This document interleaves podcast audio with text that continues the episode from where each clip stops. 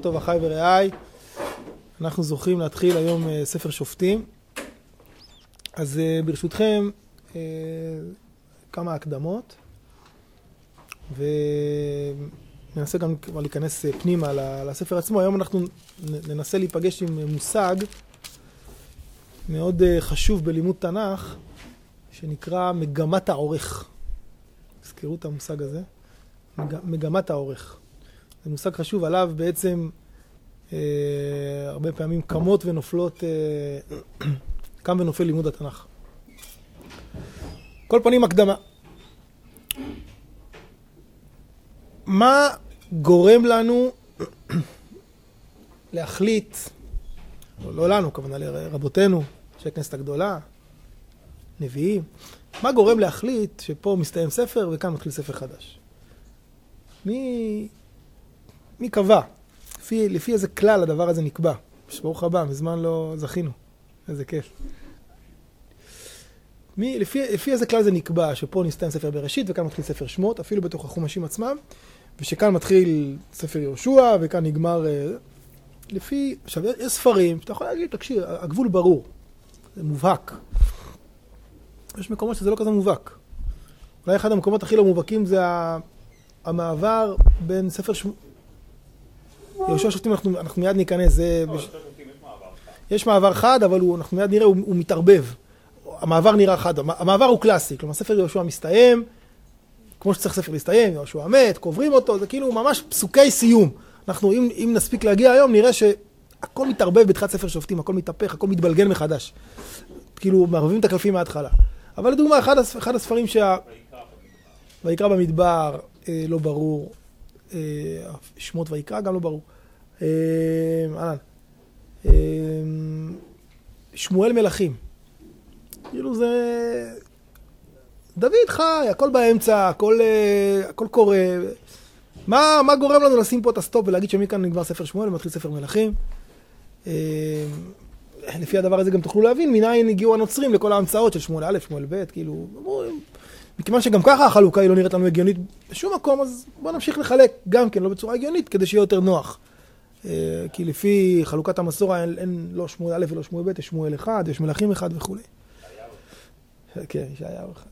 אז, אה, אז מה, מה גורם לנו לבצע את החלוקה הזאת? ואנחנו נצטרך גם לנסות להבין מה, מה החלוקה כאן, מה גורם לנו לה, לה, להפסיק את... אה, לה, להחליט שכאן נסתיים ספר יהושע ומתחיל ספר שופטים. אז התשובה לזה היא שמה שקובע ב, ב, בתנ"ך, בתורה, בתנ"ך, זה לא המאורעות ההיסטוריים, כמו שכבר דיברנו כמה, כמה פעמים, כי הראיה שיש מקומות שבהם ממש המאורע ההיסטורי נקטע באמצע, אלא כשמתחולל שינוי, מתחיל להתחולל שינוי דרמטי, משמעותי, בהופעת שכינה. באופנים שבה מתגלה השכינה. זה מצדיק סיום ספר והתחלת ספר אחר. כמובן, זה לא מתחיל בדיוק ב... זה, זה מתחיל תחילת הסיפור, אבל זה, זה מה שמצדיק. בואו ננסה לבחון את זה. ספר בראשית, העניין שלו, תמיד, לכל אורכו, התגלות הקדוש ברוך הוא לאדם אחד בלבד. תמיד רק לאדם אחד, גם אם קיימים שניים. הקדוש ברוך הוא נגלה אל אדם הראשון. הוא מפסיק להתגלות לאדם כשהוא מתגלה לקין. ברגע שיש דיבור לקין, כבר אין דיבור לאדם הראשון. ברגע שיש דיבור לנוח, כבר אין דיבור לקין. ברגע שיש דיבור לאברהם, אין דיבור למי ששם ועבר. ברגע שיש דיבור ליצחק, אין דיבור לאברהם, למרות שאברהם חי אה, המון שנים במקביל ליצחק, נכון? כאילו אברהם נעלם. ברגע שכשהקדוש ברוך הוא פונה ליצחק, אה, כן, יצחק בן, הרי יצחק ילד את יעקב ואת עשיו כשאברהם היה בן 160.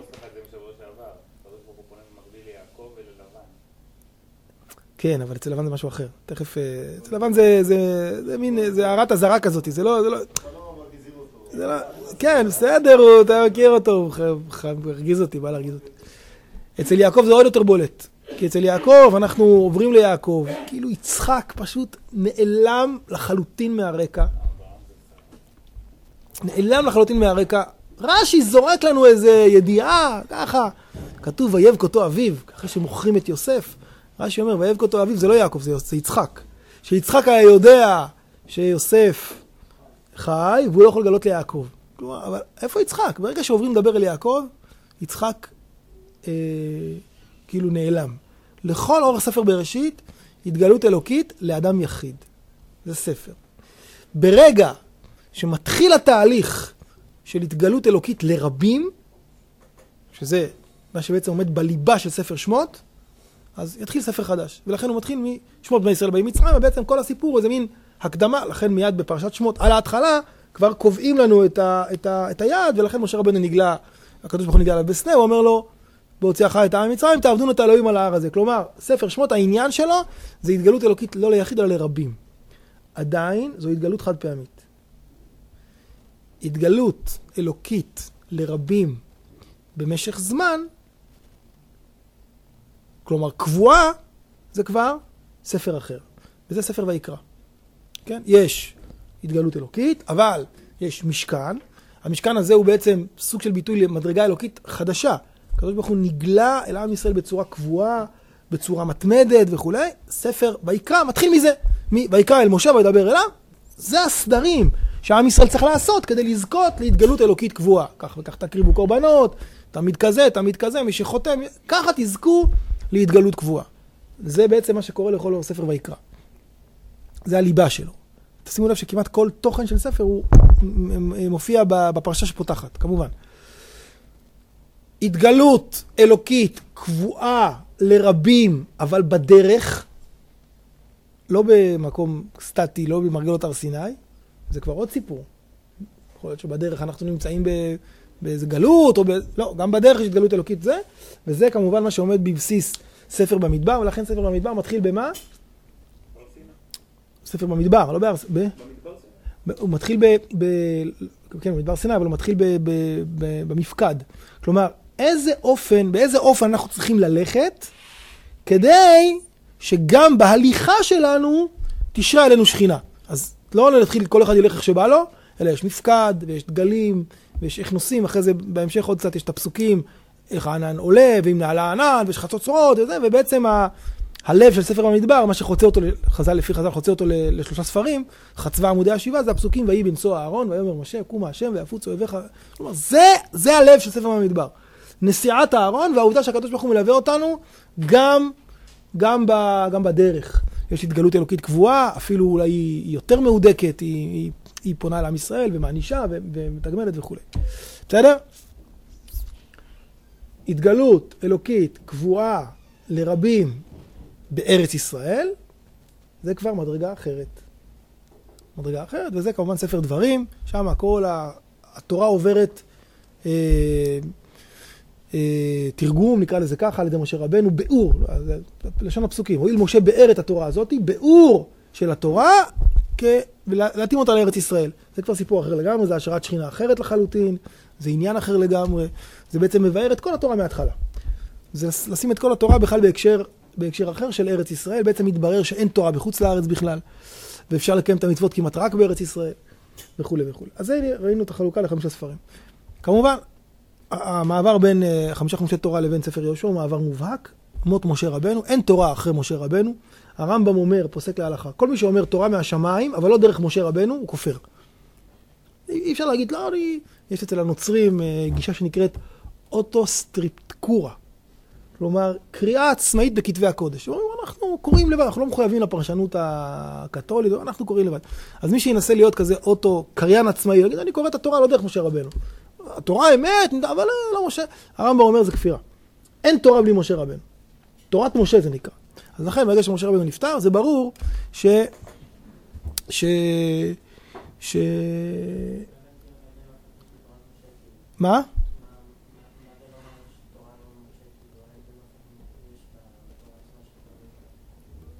אפשר, מש, מי שייצור הבדלים בין מה שכתוב בתורה מדבר השם אל משה לאמור, לבין ספר דברים, שמשה אמר אותו, בסדר?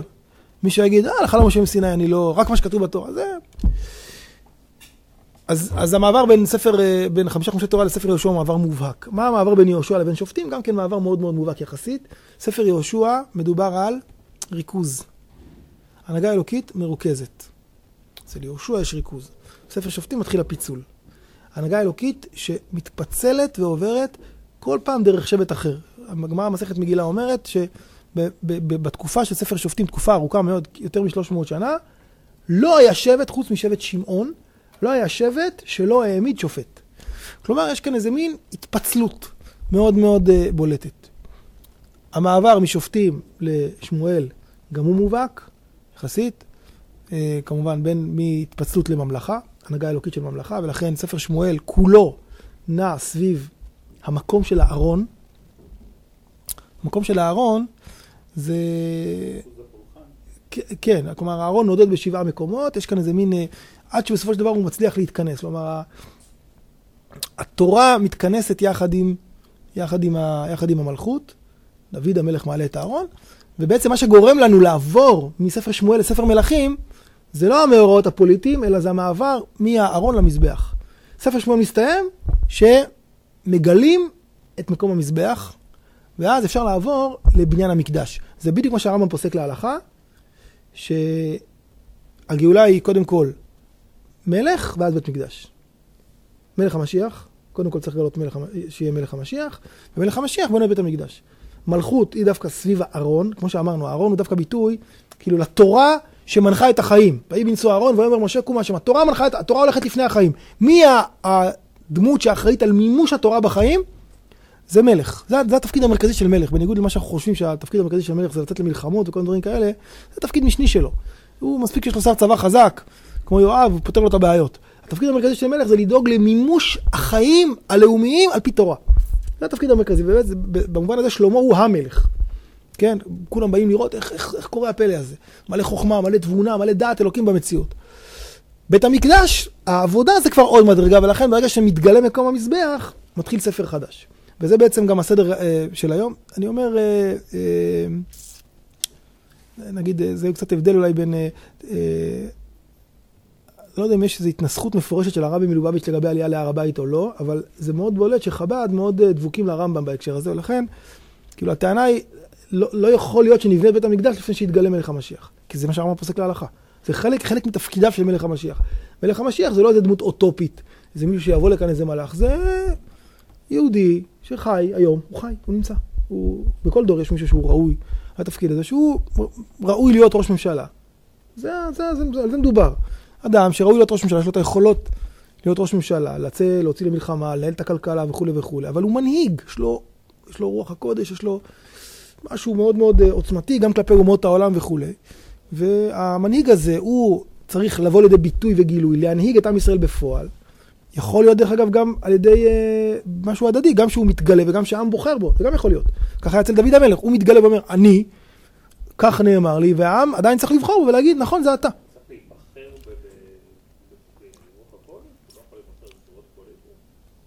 לא, זה הדדי. כמו, ש, כמו שדוד המלך, שהוא, כמו שדוד המלך, הוא קודם כל נמשך על ידי שמואל במעמד uh, דיסקרטי, לא הרבה יודעים מזה. אבל אחר כך הוא צריך להיבחר על ידי העם, בהתחלה הוא נבחר על ידי שבט יהודה, ואחרי זה כל העם באים ואומרים לו, הלא, אתה היית המוציא והמביא, גם כששאול מלך עלינו אתה היית, והעם בעצם מקבלים אותו עליהם. כנראה שככה גם יהיה מלך המשיח, כלומר הוא יהיה אדם. הרב ראובן מרגליות, במרגליות הים, הוא מביא אה, מחלוקת, האם, האם המשיח שכמו שאני אומר, הוא חי היום, כי בכל דור יש אדם שראוי. האם הוא יודע היום שהוא משיח ורק הוא לא מתגלה, או שגם הוא לא יודע? וכשיגיע הזמן שלו להתגלות, אז יודיעו לו מן השמיים. על כל פנים, הוא צריך איזה, איזה מין, אה, איזה מין אה, הערה כזאתי, שזה הוא, אבל כנראה שהוא עדיין יצטרך להיבחר על ידי העם, לפי איך שאנחנו רואים. כלומר, העם יצטרך להביע הסכמה. זה לא רחוק, כלומר, אה, לא מזלזל פה באף אחד, אבל אם יאיר לפיד הצליח לקחת 19 מנדטים מאוויר וכלום, פחות או יותר, כאילו, כולם הלכו אחריו, אז שיגיע מישהו שהוא, שהוא אה, אדם אמיתי. כלומר, אנחנו, באמת, אנחנו, יהיה אפשר לראות עליו את, את האיכויות המיוחדות, אז אין סיבה להניח שעם ישראל לא ינהו אחריו. כלומר, הרי נוהים היום אחרי כלום, אחרי אה, כל, כל מיני מפלגות אופנה. מה, קדימה לקחה כמה, 30 מנדטים היה לה, נכון? מפלגה שאנחנו היום יודעים שהייתה לא הרבה יותר מאיזה אוויר, בלון כזה, שהוא כלום, כולם מצביעים. אז אם אה, גדול, ככה גדול כוח הדמיון, אז שיבוא משהו באמת, אמיתי, כן. אפשר לדמיין את זה, אפשר אה, להרכיב איזה אדם שמורכב מה, מהעוז והתעצומות של בן גוריון, יחד עם הקדושה של הרב אליהו, יחד עם התקיפות והעוצמה וזה של הרב רבי מלובביץ', עם הגאונות בהלכה של הרב עובדיה ועם הגבורה של מאיר הר ציון, בסדר? תלבישו את זה על בן אדם אחד, סע קדימה. לא נצביע בשבילו, נצביע בשבילו, ונרוץ אחריו. נכון? בעזרת השם. אז זה המעבר בין ספר שמואל לספר מלכים. ממילא ספר מלכים מתי נפסק? כשהמקדש חרב. הספר הבא מתי יתחיל? ספר עזרא ונחמיה יתחילו כשמתחילים את המהלך של בניין הבית השני. אלה בעצם המ... מה? הספרים בדרך הם ספרים לווייניים, גם למלכים יש ספרים בדרך שמלווים את המאורות, ישעיהו, ירמיהו וכולי. אבל הספרים שבונים את הציר הכרונולוגי בתנ"ך, זה בעצם המעברים ביניהם. מה? מה שונה? אמרנו, אחרי מלכים זה עזרא ונחמיה. דניאל, עזרא ונחמיה. מבחינה כרונולוגית, אחרי ספר מלכים מגיע ספר עזרא. כן, זה הספר, זה התנ"ך של הרב ברואר, תראה איך הוא מסודר אחרת קצת. כן, יש... טוב, אז אנחנו לענייננו, אנחנו נמצאים כאן בספר שופטים, שבעצם המעבר הוא מריכוז לפיזור.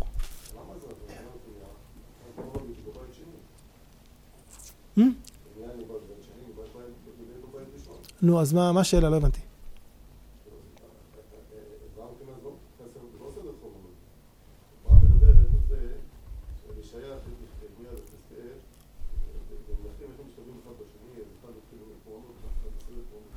נו, ברור, ברור, הספרים האלה, ישעיהו, הם מלווים את ספר מלכים. אתה לומד ספר מלכים, אתה לומד במקביל את ישעיהו וירמיהו, זה לא... בירמיהו כתוב יותר דברים על ספר מלכים מספר מלכים בעצמו. אם אתה רוצה לדעת מה קרה בממלכת יהודה, יש יותר פרקים בירמיהו שמתארים מאשר במלכים. מלכים זה הרבה פעמים תיאור כרונולוגי כזה. בירמיהו יש הרבה יותר פירוט. טוב, אז אנחנו עכשיו מתחילים את ספר שופטים, כמו שהזכרנו המעבר הוא מפירוט לזה, ואנחנו כאן נראה מה, מה קורה. אז עד כאן הכל מצוין, כלומר אה, סגרנו את ספר יהושע, יהושע אה, נפטר, קברו אותו, דיברנו על זה בשבוע שעבר, קברו גם את זה, ההשוואה ליוסף, קברו את אלעזר, ו... ויהי אחרי מות יהושע, פרק א', וישאלו בני ישראל באדוני לאמור, מי יעלה לנו אל הכנעני בתחילה להילחם בו? ויאמר אדוני יהודה יעלה, הנה נתתי את הארץ בידו. אז אני רק אומר כאן הערה, כבר כאן מאיר המלבים, כמו שהזכרנו, בדרך כלל הביטוי לשונות בין הספרים צריך לבוא בהתחלה. כמו שראינו את זה. אומר המלבים, זה הביטוי. כל עוד יהושע היה קיים, לא היו צריכים לשאול בהורים ובתומים. למרות שהייתה ליהושע לגיטימציה לשאול, אבל לא היו צריכים לשאול. כלומר, יהושע הוא המנהיג, הוא קיבל את, ה, את המנדט, את המינוי מהקדוש ברוך הוא. במובן מסוים, הוא ההורים והתומים. כלומר, לא צריך הורים ותומים, כשיש לך את המנהיג, אומר לך, אני קיבלתי את זה, הקדוש ברוך הוא מינה אותי. משה שמח את ידו עליי, היום אנחנו הולכים להילחם, שם. היום הולכים להילחם, שם.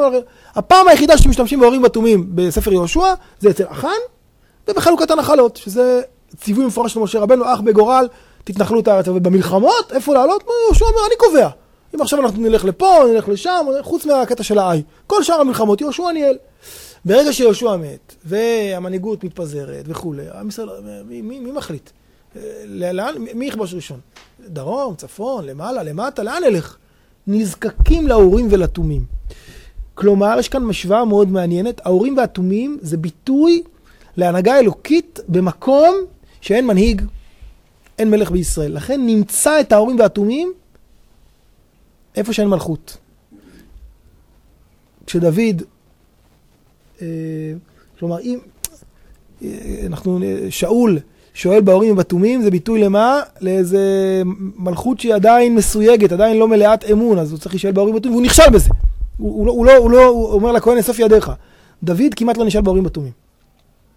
הוא, הוא, הוא על דעת עצמו. אז כאן, יש כאן אורים ותומים, זה נקרא וישאלו בהשם.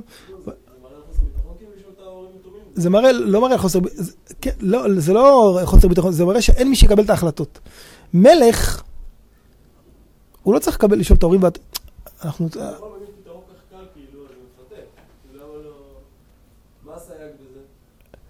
אז אני אומר, התורה מסייגת את זה, לא כל אחד יכול להישאל בהורים בתויים, רק מי שכל הציבור זקוק לו וכולי וכולי. אבל אתה לא, אתה לא מטריח את השמיים סתם. בסדר? אתה לא מבקש איזה, אם אתה, אם, אם יש לך מלך, הוא אומר לך, לפי השיקול המבצעי, אני רואה שזה מה שצריך לעשות, קדימה, בוא נעשה. אורים ותומים, זה אלה, כשהמלך, יש לו איזו סוגיה שהוא באמת מתלבט, הוא צריך להגיע להכרעה, הוא הולך אל הכהן הגדול ושלו באורים ותומים. אבל כאן, מכיוון שאין מלך, אז אנחנו... ויאמר אדוני יהודה יעלה, הנה נתתי את הארץ בידו. ויאמר יהודה לשמעון אחיו, עליתי בגורלי ונלחמה בכנעני, והלכתי גם אני איתך בגורלך, וילך איתו שמעון. ויעל יהודה ויתן אדוני את הכנעני והפריזי בידם ויקום בבזק עשרת אלפים איש. והם... כן. מי... אז רגע, תכף רגע, נגיע עוד שני פסוקים ונענה על זה. וימצאו את אדוני בזק בבזק וילחמו בו ויכו את הכנעני ואת הפריזי. וינס אדוני בזק וירדפו אחריו ויאחזו אותו ויקצצו את בעונות ידיו ורגליו. ויאמר אדוני בזק שבעים מלכים בעונות ידיהם ורגליהם מקוצצים היו מלקטים תחת שולחני, כאשר עשיתי כן שילם לי אלוהים ויביאו ירושלים ויעמוד שם. מה שאנחנו רואים בפסוקים הללו זה שהתוכנית אותה הגה יהושע להטיל את האחריות על שבטים עובדת. עובדת באופן מלא. תכף אנחנו כמובן אה, נהרוס את זה, כן, אבל לפחות בהתחלה זה נראה, נראה שהיא עובדת באופן מלא. מה? למה?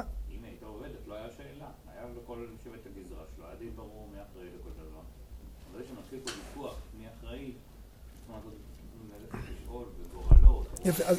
בריתות נאטו. אז זאת אפשרות אחת. אפשרות אחת. אפשרות שנייה, ש...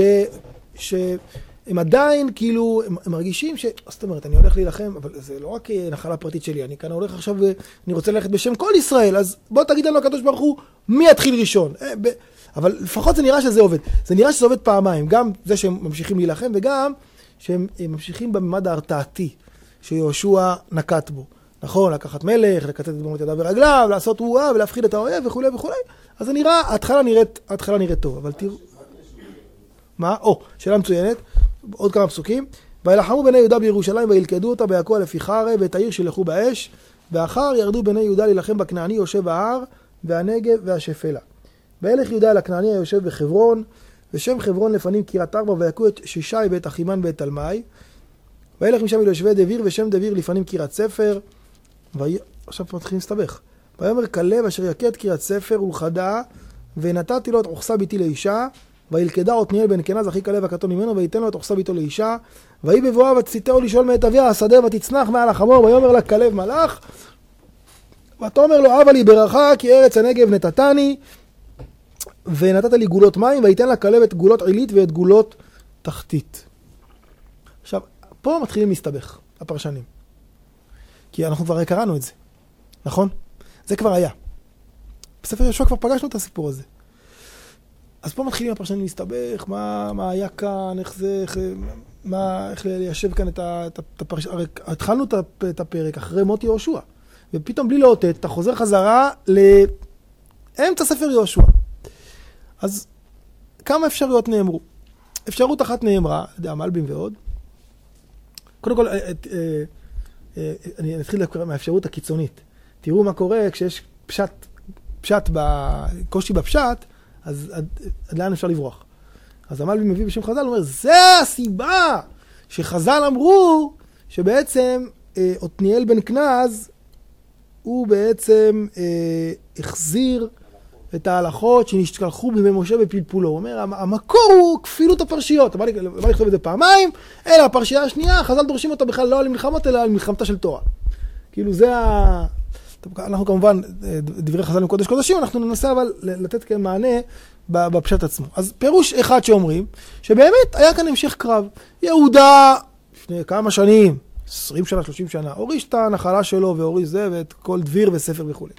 ועכשיו יהודה עושה גמר כיבוש ומוריש את העיר ירושלים, למרות שאת המצודה, מצודת ציון, איפה שנמצא היבוסי, שם הוא לא נוגע. כנראה זה היה נראה להם לא חשוב אסטרטגית, לא חשוב, הניחו את זה, לא נגעו בזה, זה מה שמסביר את העובדה שזה נשאר עד דוד המלך. כי במצודה הם לא נגעו, אבל בעיר ירושלים הם כבשו. מכיוון שתיארנו את כיבושי יהודה, אומרים הפרשנים, אז עושים, אה, עושים אה, חזרה. אז, אז בואו נספר את כל הכיבושים מההתחלה, ואני מזכיר לך שיהודה כבש את זה ואת זה ואת זה, ועכשיו גם את זה. בסדר? זה כאילו המבנה שמאפיין את כל, את כל הפתרון לסתירות שנמצאות כאן. אנחנו ננסה להציע להם פתרון אחר לסתירה הזאת. בסדר, אבל זה המבנה שהפרשנים הולכים בו, שבעצם אומרים, תקשיב, עשו כאן עוד איזה צעד אחד קטן, אבל אה, מכיוון שעשו צעד קטן, אז מזכירים לך את כל מה שהיה מההתחלה. אה, ובני קני חותן משה עלו מעיר התמרים ואת בני יהודה את מדבר יהודה אשר בנגב ערד וילך וישב את העם. וילך יהודה את שמעון אחיו ויכו את הכנעני יושב צפת ויחרימו אותה ויקרא את שם העיר חורמה. וילכוד יהודה את עזה ואת גבולה ואת אשקלון ואת גבולה ואת עקרון ואת גבולה ויהי אדוני את יהודה ויורש את ההר כי לא להוריש את יושבי העמק כי רכב ברזל להם. ויתנו לכלב את חברון כאשר דיבר משה ויורש משם את שלושת בני הענק ואת היבוסי יושב ירושלים לא הורישו בני בנימין וישב היבוסי את בני בנימין בירושלים עד היום הזה הכוונה עד שדוד המלך הגיע. אז יכול להיות שהיה שם איזה עניין שהם לא הורישו את היבוסי כי עוד פעם היה זה לא, לא, לא היה ברור למי הוא שייך יהודה אמר לבנימין בנימין אמר ליהודה יכול להיות שהם לא ראו בזה חשיבות אסטרטגית באיזה מצודה שנמצאת על איזה הר שהוא לא הכי גבוה. הם תפסו את הנקודות השולטות מסביב הר הבית הוא, הוא אה, הר המוריה הוא לא הכי גבוה אז יכול להיות שהם הניחו לזה אבל הבעיה כאן כבר מתחילה לבצבץ. כבר כאן מתחילה הבעיה לבצבץ, תשימו לב, בתוך אותו פסוק, הפסוק רומז לנו על הבעיה. אני קורא את הפסוק עוד פעם, ויהי אדוני את יהודה, ויורש את ההר, כי לא להוריש את יושבי העמק, כי רכב ברזל להם. זה פסוק שהוא דבר והיפוכו, נכון?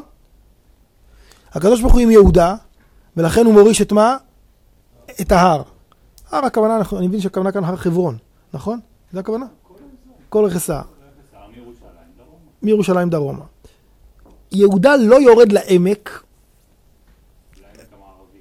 עמק המערבי, כן, לא למטה זה לא עמק, זה, זה נפילה. עמק איילון, עמק כל המקומות הללו. תפילת יהודה שכנראה כבר מתחילה להיות נגועה בפלישתים או משהו כזה. עכשיו, אני מבחינה צבאית, אם כבשת את ההר, לרדת לעמק זה בקטנה, יחסית. נכון? או, אז יש להם נשק אסטרטגי, רכב ברזל, אז אנחנו פה מתחילים, כאילו הכתוב זועק, הקדוש ברוך הוא איתך, הלך איתך על המשימה שעשית, עזר לך לרשת את ההר הקשה, אבל משהו כאן מתחלף. וממשימה, ממצווה להוריש את כל הארץ, זה נהפך למה? לעניין של וואלה, אני, בסדר לי, לא צריך יותר מזה, הכל טוב. אה, יהיה לי קצת אה, מאמץ וקשה לרשת את אה, יושבי העמק, אז אני לא מתאמץ על זה. כלומר, חוץ וביטחון. זה מספיק לי. יש לי מספיק מקום, אני, הכל מרגיש לי טוב, אני בסדר גמור, אז אני לא, לא ממשיך הלאה. למה לסכן עוד כוחות ולמה להתאמץ עוד וכל הדברים האלה? בדיוק. מה זאת אומרת? כלומר ש?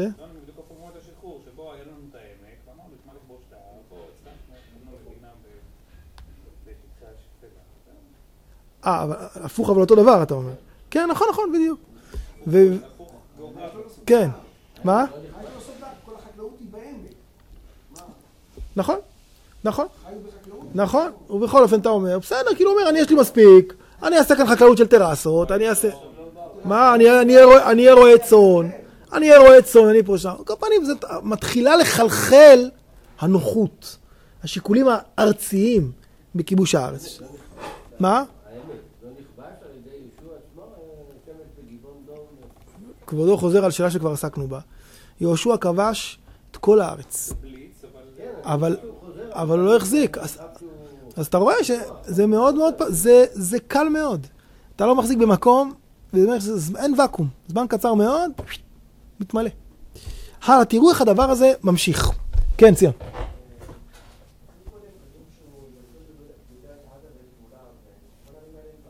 מה? זה מישור החוף, כאן מדובר שיש לך מובלעות, מובלעות בתוך העמק שבהן אתה לא מתעסק. הוא לא, תשאיר. יכול להיות שהיה לו רצועה, ב... כנראה הוא, הוא עשה ציר. היה לו גם את הנגב. כן, היה לו נגב, אה, הוא עשה ציר לאורך החוף, וכבש רצועה לאורך החוף, ועשה ציר בנגב המערבי, אבל היו מובלעות שלמות, שהוא לא התעסק איתן. כמו שקצת מוכר היום, אפשר להגיד מסוריה, או מלבנון. יש כל מיני, יכול להיות שאסד שולט על זה, אבל כאן יש איזה מובלעת של ג'בת א-נוסרה, והוא לא מתעסק איתם, אין לו כוח. אז הוא עוקף אותם ימין ומשמאל, אבל זה שלהם. עכשיו תראו, מה? כן, אבל זה לא צפת. אה, צפת זה כל מקום שממנו אתה צופה. זה הכוונה, רכס גבוה, זה לא צפת שלנו. תראו מה קורה בבית יוסף. זה אולי המופלא מכולם. ויעלו בית יוסף גם הם בית אל ואדוני עמם. כלומר, יש כאן הדגשה שהקדוש ברוך הוא איתם. לא, מה שתעשו תצליחו. ויתירו בית יוסף בבית אל בשם העיר לפנים לוז, ויראו השומרים איש יוצא מן העיר, ויאמרו לו הראינו נא את מבוא העיר, ועשי... מה? כמו ריגול, ויתורו. אה, ויראו השומרים איש יוצא מן העיר, ויאמרו לו הראינו נא את מבוא העיר, ועשינו עמך חסד. וירם את מבוא העיר, ויכו את העיר לפי חרב, ואת האיש ואת כל משפחתו שילחו. ברור שזה סיפור שמקביל למה? רחב הזונה, כלומר, הכתוב מנסה להקביל, כמו שהקדוש ברוך הוא היה איתכם בתחילת ימי יהושע, הוא יהיה איתכם גם עכשיו. כמו שאז זכיתם לשיתוף פעולה, גם עכשיו תזכו לשיתוף פעולה. כמו שכאן מדובר בעיר שהיא לא, בלתי ניתנת לכיבוש, חז"ל מאוד מפליגים, בלוז, שהייתה עיר שאף אחד לא מת שם, ואף אחד לא היה זה, וכאילו, הנה, הצלחתם, הצלחתם לכבוש אותה. וילך האיש ארץ חיטי ויבן עיר ויקרא שמה לוז ושמה עד היום הזה. ולא, ואז מתחילה פה רשימה. ולא הוריש מנשה את בית שאן ואת בנותיה, ואת תענך ואת בנותיה, ואת יושב דור ואת בנותיה, ואת יושבי יבלעם ואת בנותיה, ואת יושבי מגידו ואת בנותיה. ויואל הכנעני לשבת בארץ הזאת. תכף ננסה להביא מה זה ויואל. ויהי כי חזק ישראל, וישם את הכנעני למס, והורש לא הורישו.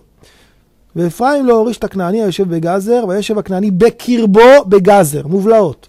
זבולון לא הוריש את יושבי כתרון ואת יושבי נעלול, וישב הכנעני בקרבו ויהיו למס. אשר לא הוריש את יושבי עכו ואת יושבי צידון ואת אחלב, אולי חלב, ואת אכזיב ואת חלבה ואת אפיק ואת רחוב, וישב האשרי בקרב הכנעני יושבי הארץ כי לא הורישו. נפתלי לא הוריש את יושבי בית שמש ואת יושבי בית ענת וישב בקרב הכנעני יושבי הארץ ויושב בית שמש ובית ענת היו להם למס. וילחצו האמורי את בני דן ההר כי לא נתנו לרדת לעמק. ויואל האמורי לשבת בהר חרס, באיילנו ושעלבים לשאלתך. ותכבד יד בית יוסף ויהיו למס, וגבול האמורי ממעלה העקרבים מהסלע ומעלה. אתם מבינים פה את הבעיה? מעורבבים, דו-קיום, אבל יש פה עוד בעיה הכי חמורה.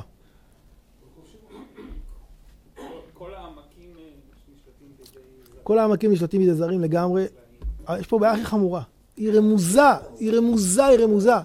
המילה, רמוזה במילה ויואל, ורמוזה בפסוק האחרון הוא גבול האמורים ממעלה הקרבים מהסלע ומעלה. בדיוק. הגיעו להסכמה. ויואל זה לשון עלה. הסכם! הם פה, אנחנו שם! שתי מדינות לשני עמים! היפרדות מהפלסטינים! זה כבר היה לעולמים! זה הסיפור! עם ישראל, וואלה, הכל טוב, אנחנו, יש לנו מה שאנחנו צריכים. חבר'ה, זה הגבול שלכם, פה אתם תעברו, נסרטט פה את הקו הירוק, או הצהוב, או הכחול, איך שתקראו לזה, נעשה בינינו הסכם, הכל, זהו, נגמר. סלמת כל טוב.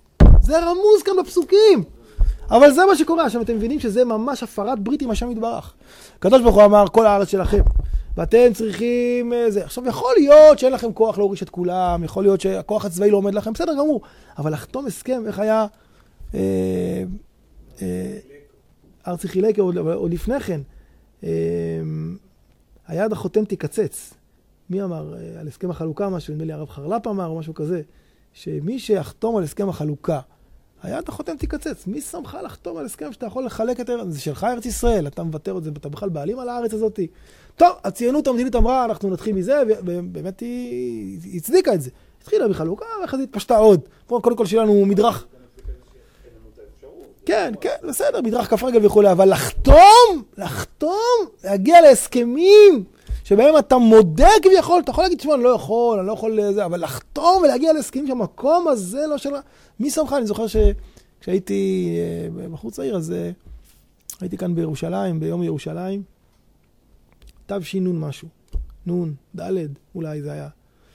אה, אהוד ברק היה רמטכ"ל, זה היה ימים של כל הסכמי קהיר, וזה היה בדיוק אחרי הסכם קהיר. הסכם קהיר היה הסכם, לא יודע אם אתם זוכרים, מבוגרים ודאי זוכרים, היה עוד איזה הסכם, עוד מסירת שטחי ארץ חיינו לערפאת, יימח שמו, והיה שם איזה הסכם, עמדו, עמד שם רבין, ראש הממשלה, ופרס היה, והיו חגיגים, ועמד uh, ערפאת, והוא, כמיטב המסורת של הבזאר המזרח תיכוני, מסתכל על המפה, משהו לא נראה לו, הוא כאילו רצה עוד זה, אמר לו חותם.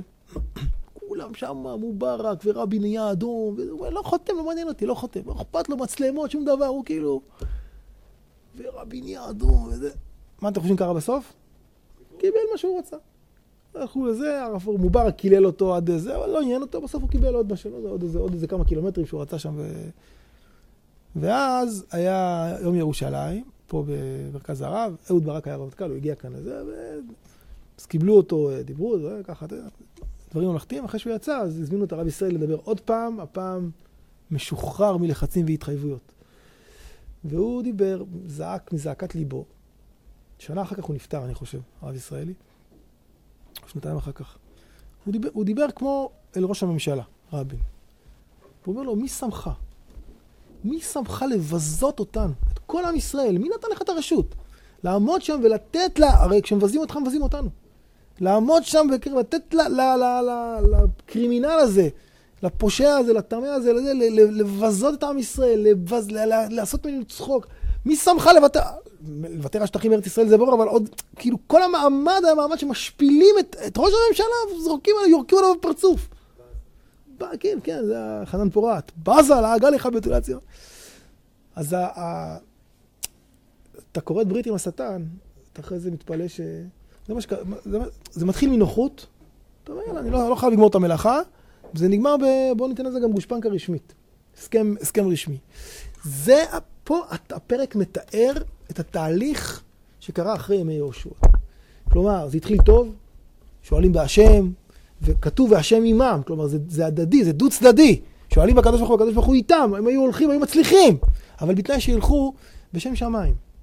כלומר, כמחויבות אלוקית לכבוש את הארץ. אבל מה קורה כשנגמר לך הצורך?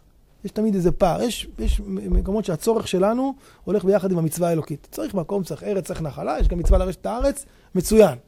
מה קורה כשהצורך שלך כבר התמלא, אבל המצווה האלוקית ממשיכה? מי, מי ממשיך את הפער הזה?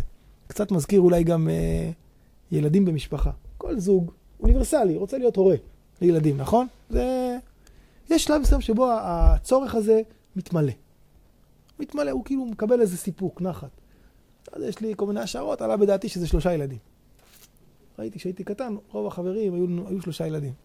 כי זה מסתדר לך עם התבניות של החיים, אתה לא צריך יותר מדי לשנות את החיים. זה נכנס באוטו מאחורה, זה מסתדר עם דירת ארבעה חדרים. לא, באמת, אני לא אומר את זה בצחוק. אתה אומר, אני לא רוצה עכשיו להפוך את העולם. יש לי דירת ארבעה חדרים, אז אני נכנס שלושה ילדים, ילד לכל חדר, עוד שתיים, זה, יש, דירה, יש לי אוטו פרייבט, נכנסים שלושתם, כאילו זה, זה מתארגן לי. אז זה גם יש איזה נחת פנימית. אבל עכשיו, התורה בצבא, אה, כן, פרו כן, לערב אל תנח ידיך, אז, אז כמה אנשים ממשיכים הלאה? לארבעה? אה, כן, זה נראה לי... אמן, בעזרת השם, הם ילכו וירדו, ואנחנו נלך ונעלה. אה, קראתי, השבת קראתי, כתבה נדמה לי דוקטור קטן, השבת שעברה, שהיא הייתה, הייתה חלק מהוועדה של, ה, של הביטוח לאומי לילדים, והיא הציעה שדווקא את הסכום הגבוה ייתנו לילד הרביעי והחמישי. שזה כאילו ההתלבטות של משפחות, שם זה הצומת הסואנת של הריבוי. מי שרוצה, מי שמחליט שלנו משפחה גדולה, לא מעניין אותו לא רביעי, הוא ימשיך, אה, אה, אנחנו נפנה אותם אליך, שתתן להם את העצה. נו, אז... בסדר, בסדר. בסדר גמור. אפשר למצוא את זה. מתלבטים. כן, כן. אז אני אומר, זה... אז כאילו, יש איזה דלתא שממנה, האם אתה ממשיך הלאה למרות שכבר הרצון שלך, הרצון שלך כבר האישי קיבל מילואים. אותו דבר כאן בירושת הארץ. מבחינת הירושה הכל בסדר, הכל רגוע, הכל נוח, הכל טוב, הכל זה, אבל עכשיו השאלה האם, האם ממשיכים הלאה והם לא ממשיכים. למרות שהשם היה איתם, ולא רק שלא ממשיכים, אלא הם כורתים ברית. גבול! ניפרד מן זה, הנה, זה גבול מוסכם. כן, גבול מוסכם. הנה, זה הגבול. ולכן זה ויואל. ויואל זה לשון עלה, שבועה, הסכמה. יפה. עכשיו, עכשיו ככה. בואו נקרא גם את אה, כמה פסוקים בפרק ב', נתבלגן ביחד ונצא, נ, נ, נעצור עם שאלה. תמיד טוב לעצור עם שאלה, ובשבוע הבא נמשיך מהשאלה הזאת. אה, כן, בסדר גמור. אז אני קורא. ויען מלאך אדוני מן הגלגל אל הבוכים, ויאמר אעלה אתכם ממצרים ואביא אתכם אל הארץ אשר נשבעתי לאבותיכם ואומר לא אפר את בריתי איתכם לעולם. ואתם לא תכרתו ברית ליושבי הארץ הזאת מזבחותיהם תתוצון ולא שמעתם בקולי מה זאת עשיתם. כלומר, אנחנו למדים שהם כרתו ברית. זה הברית, הם הסכימו על הגבולות. אוסלו. וגם אמרתי, לא אגרש אתכם מפניכם, והיו לכם לצדים ואלוהיכם יהיו לכם למוקש. ויהי כדבר מלאך אדוני את הדברים האלה, אל כל בני ישראל, וייסעו עם את קולם ויבכו, ויקראו שם המקום ההוא בוכים, ויזבחו שם לאדוני. תחזיקו חזק, וישלח יהושע את העם, וילכו בני ישראל איש לנחלתו לרשת את הארץ. תחיית המתים. ויעבדו העם את אדוני כל ימי יהושע וכל ימי הזקנים אשר האריכו ימים אחרי יהושע אשר ראו את כל מעשה אדוני הגדול אשר עשה לישראל וימות יהושע בן נון אדוני בן מאה ועשר שנים ויקברו אותו בגבול נחלתו בתמנת חרס בהר אפרים מצפון להר געש וגם כל הדור ההוא נאספו אל אבותיו ויקם דור אחר אחריהם אשר לא ידעו את אדוני וגם את המעשה אשר עשה לישראל. פילי פלאות. עכשיו אתם רואים את הפסוקים האלו? כשביקורת המקרא פוגשת כאלה פסוקים, אך, זה ריר נוזל מהשפתיים, מצוין, העורך של זה, בדיוק יצא לעשות דוקטורט בחוץ לארץ, פוסט דוקטורט, והגיע עורך חדש, ולכן הוא לא זכר שכבר העורך ההוא הכניס את הפסוקים, אז הוא הכניס את הפסוקים האלו והכל זה, ומכאן מתחילה תורה שלמה של תורת התעודות וכו', פסוק, פסוקים מהסוג הזה. אנחנו בשבוע הבא נצטרך לתת הסבר לחזרה הזאתי, שכמו שהזכרתי, טמון בצמד המילים האלו מגמת העורך, יש עורך, אבל יש לו מגמה אלוקית. מכוונת, חינוכית, ובעזרת השם בזה, בשאלה הטובה הזאת נעצור כאן ונמשיך בעזרת השם בשבוע הבא, ברוך ה' לעולם, אמן ואמן, חזק וברוך.